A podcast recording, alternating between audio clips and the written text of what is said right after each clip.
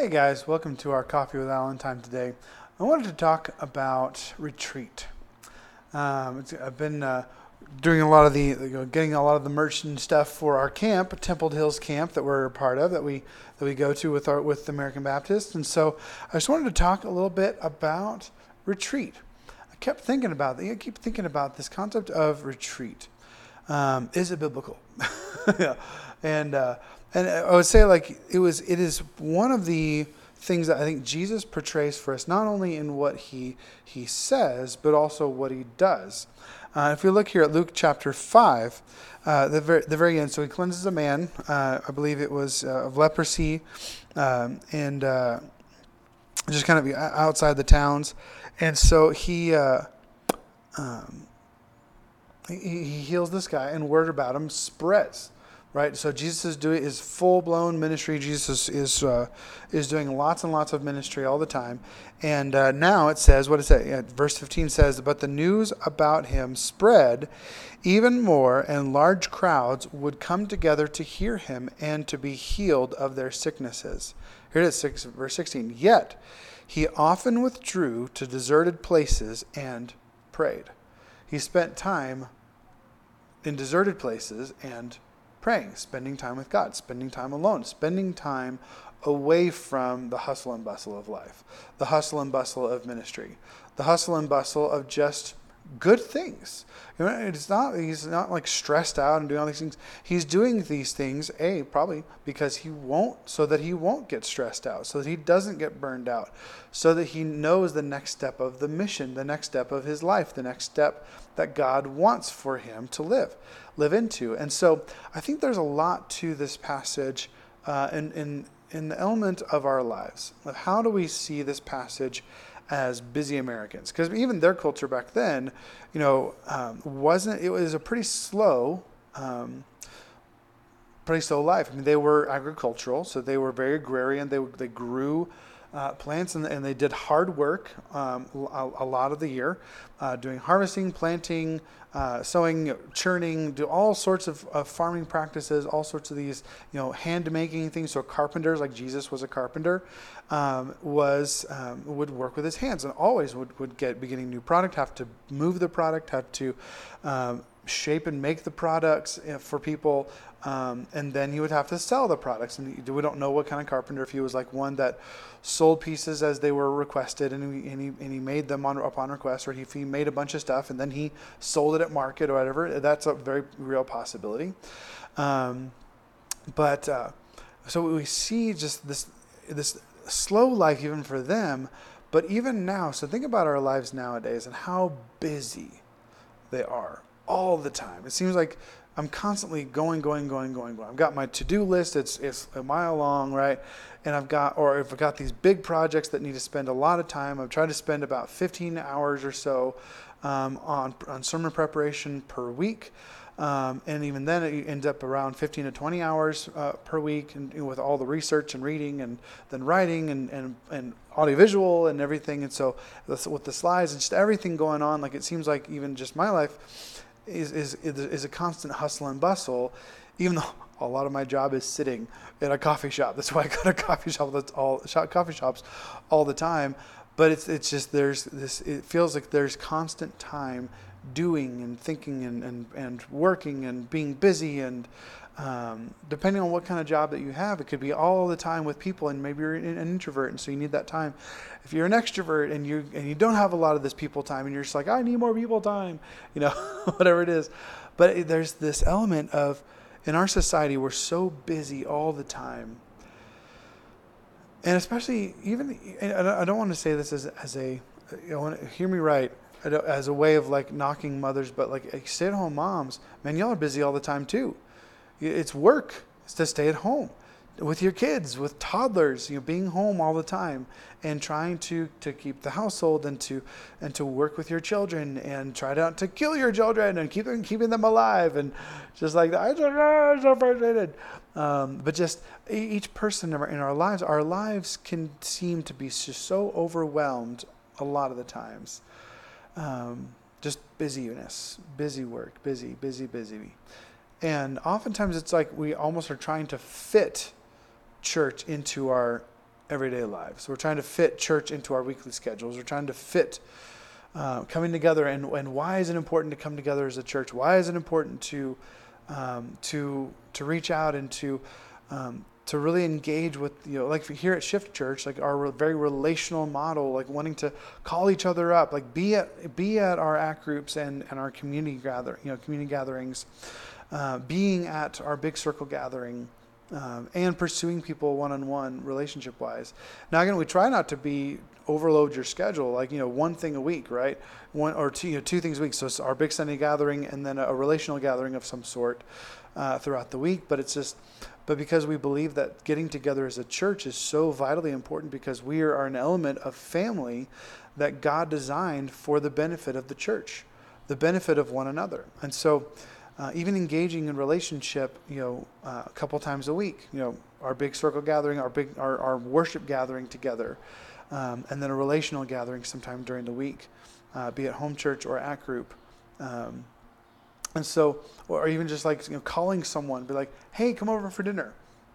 We want to spend time with you. Hey, I would love to, I haven't seen you in a while. Um, let's get together.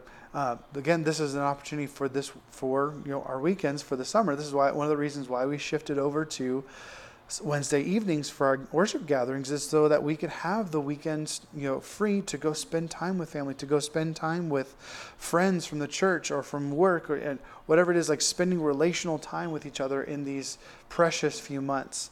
Um, to, that's why we shifted everything over to Wednesday nights for worship. Um, creating these relational opportunities, but here's the most important one of all creating that relational space with God. That is so vital. Um, and I mean relational space with God. Not just, not just, you know, this, let me, let me be clear with, clear with this. Pick up your word. Actually, I would say pick up your word daily. You know, pray daily. Have a, have a weekly or even a daily uh, rich, you know, ritual routine where you spend, you know, 10, 15 minutes with, with the Lord in prayer. You know, make the time. I know it's difficult, you guys. I find it's it's hard for me as well. Like we need to we need to find time, not not just making, you know, not, not just finding time, but making time for this to be a priority. But here's here's a thing, you know, Jesus often withdrew to deserted places and prayed. And here, here's the thing: Do you often withdraw to make space for God, to make space to pray, to go and withdraw to a deserted place. Now, here in Montana, it's becoming more and more difficult to, to find a, a deserted place that's out in the wilderness, right? You know, like all the trails seem to be packed with people, all the wilderness areas seem to be just like packed with people.